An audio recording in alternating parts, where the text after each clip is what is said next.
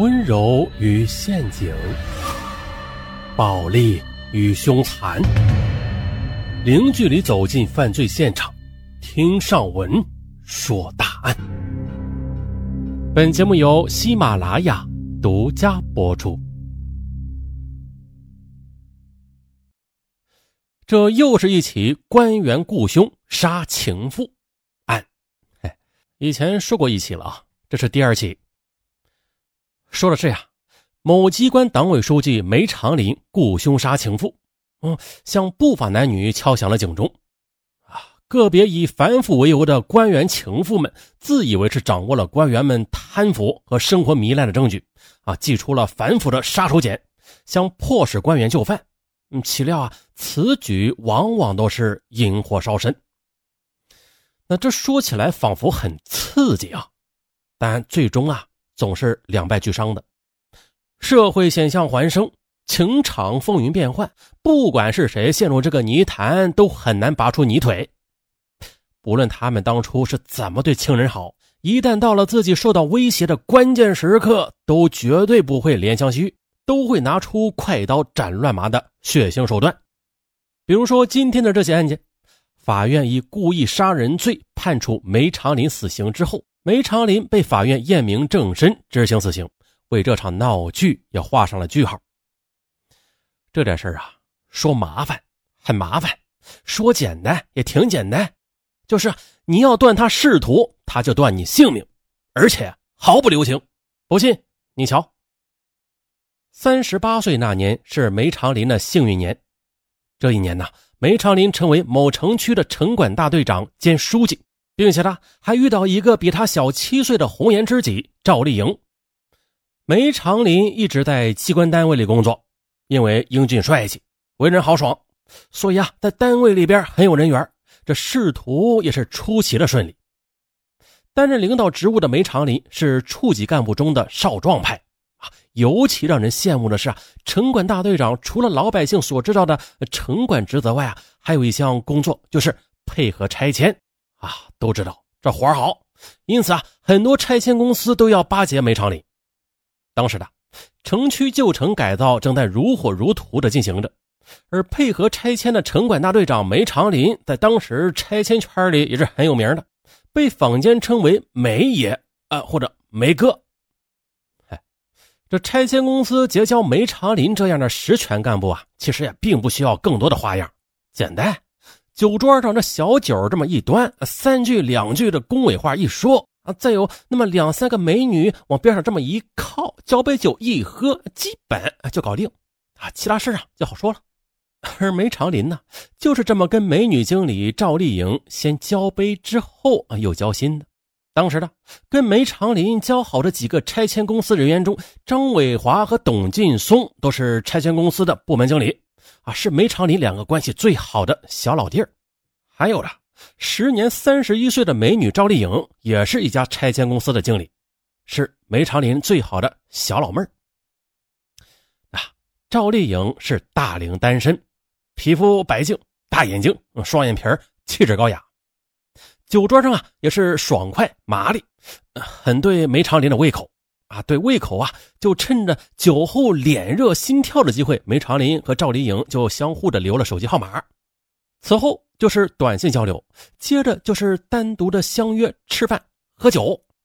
那梅长林实权在握，拆迁公司需要他关照啊，工作上赵丽颖需要梅长林的帮忙。而此时梅长林结婚十多年了，女儿十一岁，家庭很稳定啊，也没有什么可操心的事情。业余时间与美女一起吃个饭呐，聊个天啊，在他看来也不算什么。走吧，美女，跟我喝酒去，晚上有个应酬。只要梅长林这么一招呼，赵丽颖那是招之即来。啊，相互熟悉之后，梅长林这才知道，哎呀，赵丽颖的父母在北京工作，有一弟一妹，家境不错。而赵丽颖年过三十仍然单身，那是因为她条件好，并不着急。自从有了这个红颜知己，梅长林的日子可忙碌了不少啊！一是为了工作，二是为了快乐。要知道，身为实权派的人物的梅长林现在有权了啊，钱也不是问题。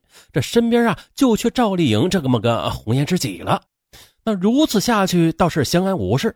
可是两个年龄相仿的年轻人啊，这频频约会、觥筹交错之后，梅长林还是忍不住啊，想把赵丽颖从知心人变成枕边人。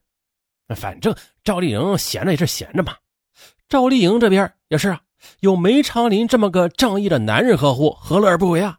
于是他把梅长林当成了春闺梦里人。梅长林找的是情人，可赵丽颖是个未婚女子，她既不像傍大款也并非傍高官啊，只是觉得梅长林与她年龄相仿，人品也不错，尤其是在仕途上还很有发展。那作为结婚对象，那是个非常不错的选择。他之所以委曲求全，坚守着这份感情，正是因为梅长林的那句话：“哎呀，我跟我老婆感情不好，要不是她重病在身，我还有个女儿啊，早就离婚了。”而实际上，梅长林跟妻子相濡以沫十多年，感情很不错。妻子也根本没有任何病，他只是贪图赵丽颖的美色，说几句谎言而已。但是赵丽颖却当了真。反正啊，赵丽颖三十出头，还年轻呢啊，有的时间等待。这人生就是一场接力赛呀。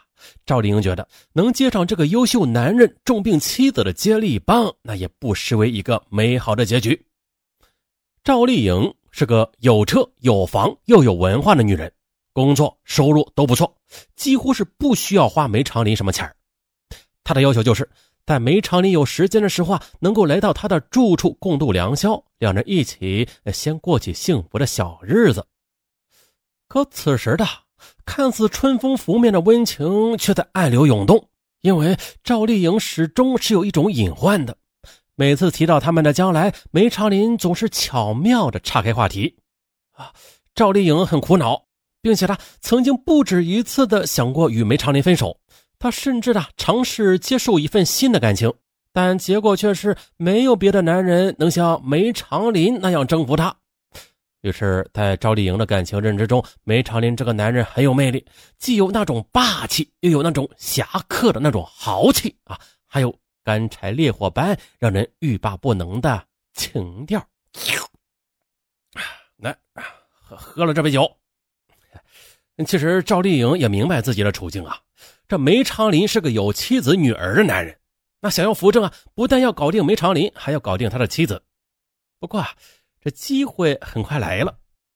梅长林与赵丽颖这种妙不可言的缘分，不仅仅表现在私会时的耳思鬓膜。有时候是要说出来的，尤其是在短信中。一天呢，梅长林匆忙上班之后，发现，哎呀，这手机落家里了，连忙给妻子李小冉打电话，让他把电话转到自己单位的座机上。李小冉在操作转号码时，嗯，无意中看到了赵丽颖发给梅长林的暧昧短信。哎呦，那种露骨肉麻的对话，即便是夫妻之间都很少有。猝不及防的李小冉。崩溃了，嘤嘤嘤嘤嘤嘤嘤！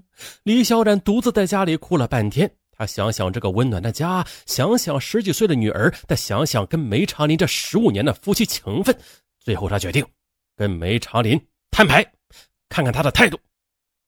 当晚呢，梅长林回到家之后，趁着女儿没在家，李小冉问：“老梅，你实话告诉我，你是不是外边有女人了？”